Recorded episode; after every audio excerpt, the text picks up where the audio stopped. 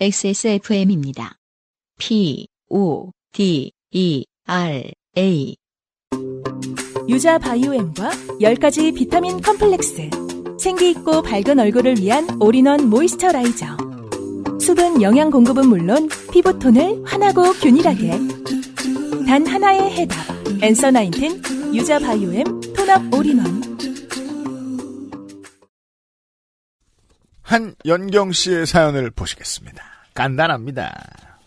안녕하세요. 대학생 때 마약 양귀비를 경찰에 신고했던 식덕 한영경입니다. 네, 식물 덕후 사연으로 소개를 드린 바 있습니다. 아, 저 이 사연 듣고 저도 후기 보내려고 했잖아요. 뭐라요? 우리 대학교 때 이렇게 자취하는 친구들 방이 그 아지트가 되잖아요. 음. 네, 그 당고개 쪽에 재래식 화장실이 있는 집이었거든요. 그래서 아, 우리가 네. 음. 술병을 이렇게 쌓아놨는데 어느 날 너무 낯선 그 대마초가 올라오는데 그거를 우리가 뭐 어떻게 하자면 근데 이메일에 대마초 쓰고 이러면 걸릴 것 같은 음. 거예요. 약간 다들 운동권이었으니까 그래서 그쵸. 그럼 우리가 DMC를 어떻게 할 것이냐. 아, 줄임 무슨 약자를 써보자.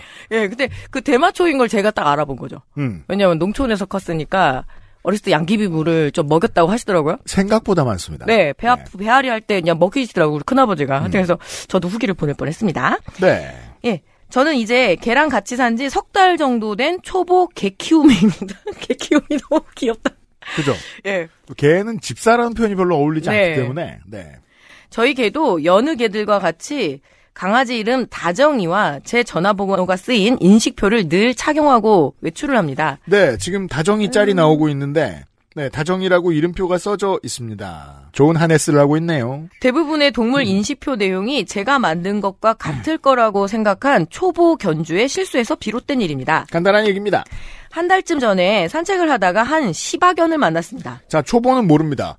우리가 길에서 산책을 하다가 가장 많이 만날 가능성이 높은 개가 시바입니다. 음. 왜냐면 기본적으로 다수의 시바는 집에서 볼일을 보려고 하지 않기 때문에 아, 음. 그럼 다른 개들보다 자주 나가야 됩니다. 너무 깨끗하거든요, 얘가. 저희 개와 인사를 하다가 손으로 멍멍 펀치를 날리더라고요. 이건 성격 나름입니다. 이거 좋아하는 개가 음. 있고. 근데 이게 양펀치하고는 다른 게 양펀치는 정말로 타격을 원해서 음. 때리는 건데 어, 강아지는 좋아서 하죠. 음. 네. 손을 그렇게 많이 쓰려고 하는 강아지는 처음 봐서 신기하다고 잠시 말씀을 나누게 되었는데 그 개의 인식표에 땡땡 수호라는 이름이 써 있더라고요. 음. 저희 본과 고양이도 성을 붙여 부르는 이름이라 그런가 보다 했죠. 음. 나 땡땡 수호? 이름이 수호인가 봐요. 이름이 수호여서 그런지 주인을 지키려고 했나 보네. 뒤에 계시던 그분의 아버지. 허허허. 사람 이름이 수호고 개 이름은 땡땡이에요. 아니, 잠깐만. 사람 이름이 수호고 개 네. 이름이 땡땡? 그렇죠. 네 글자가 써 있었다는 거 아니에요? 아. 예. 뭐 동방신기에 뭐 이런 그런 거. 상상력이 왜 20년이 됐나요? 그, 아니, 왜 자기 이름과 강아지 이름을 같이 붙여 놓죠? 그러게요. 뭐 그- 이렇게 하시는 분들 계신가 봐요? 음. 이거 그거 아닐까? 결혼하면 이렇게 남편 성 따라가는 그 뭐 미국식 다이거 또 모르겠네. 전 아, 이해 그, 잡혔네요. 저- 예. 신혼부부 자동차 뒤에 붙어 있는 네. 거. 네 글자. 아, 스몰 토크라곤 할 줄도 모르는 제가 왜 그날따라 말 좀 해보겠다고 주인을 지키려고 했나 보네. 같은 말을 덧붙였을까요?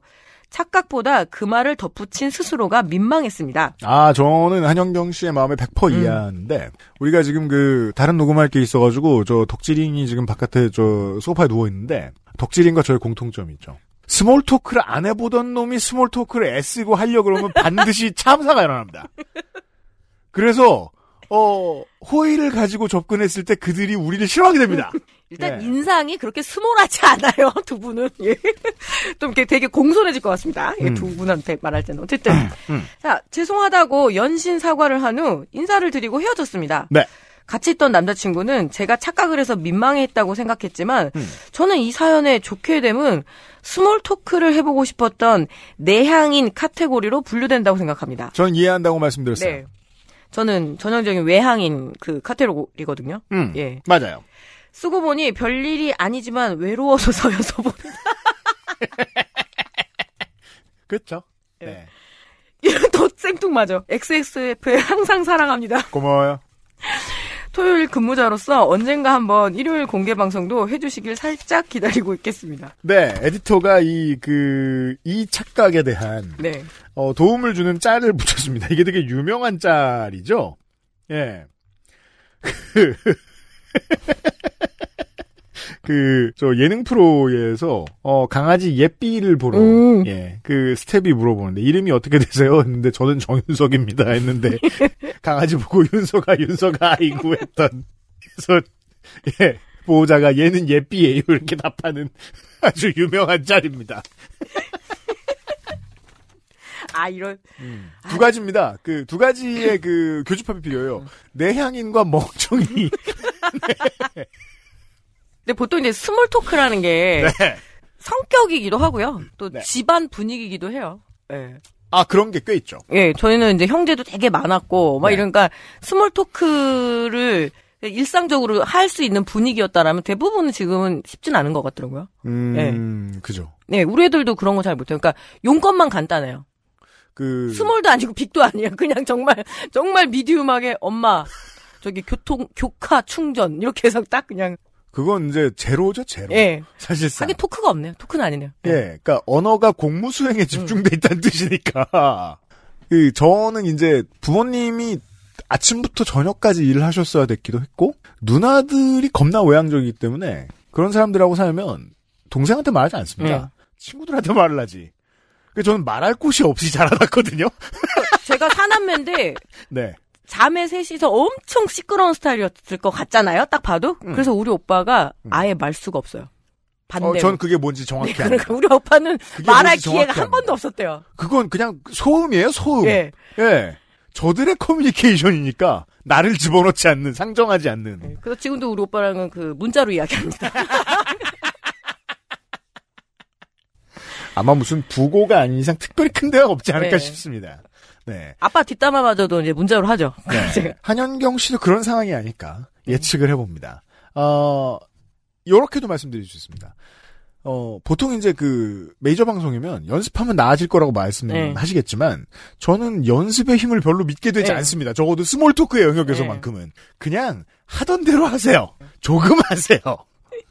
뭐 또 스몰 토크가 중요한 것도 아니고. 그니까요. 그냥 걔들끼리 대화하게 두세요. 예. 어, 근데 강아지가 이름이 다정인 거 보면은 되게 그 다정함에 대한 그 네. 의지는 있으신 듯. 그러니까 다정함에 대한 모자람. 예. 네.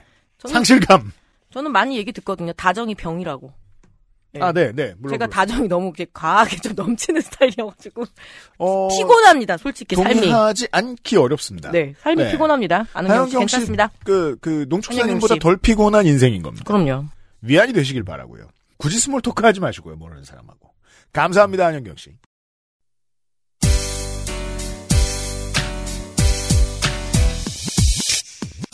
지금 들으신 이야기는 XSFM의 팟캐스트, 요즘은 팟캐스트 시대에서 소개된 사연입니다. 여러분의 인생 이야기로 꾸며지는 국내 최장수 예능 팟캐스트, 요즘은 팟캐스트 시대는 아이튠즈와 팟빵, 그리고 지구상에서 서비스하는 다수의 팟캐스트 플랫폼에서 만나실 수 있습니다. 당신도 참여할 수 있습니다.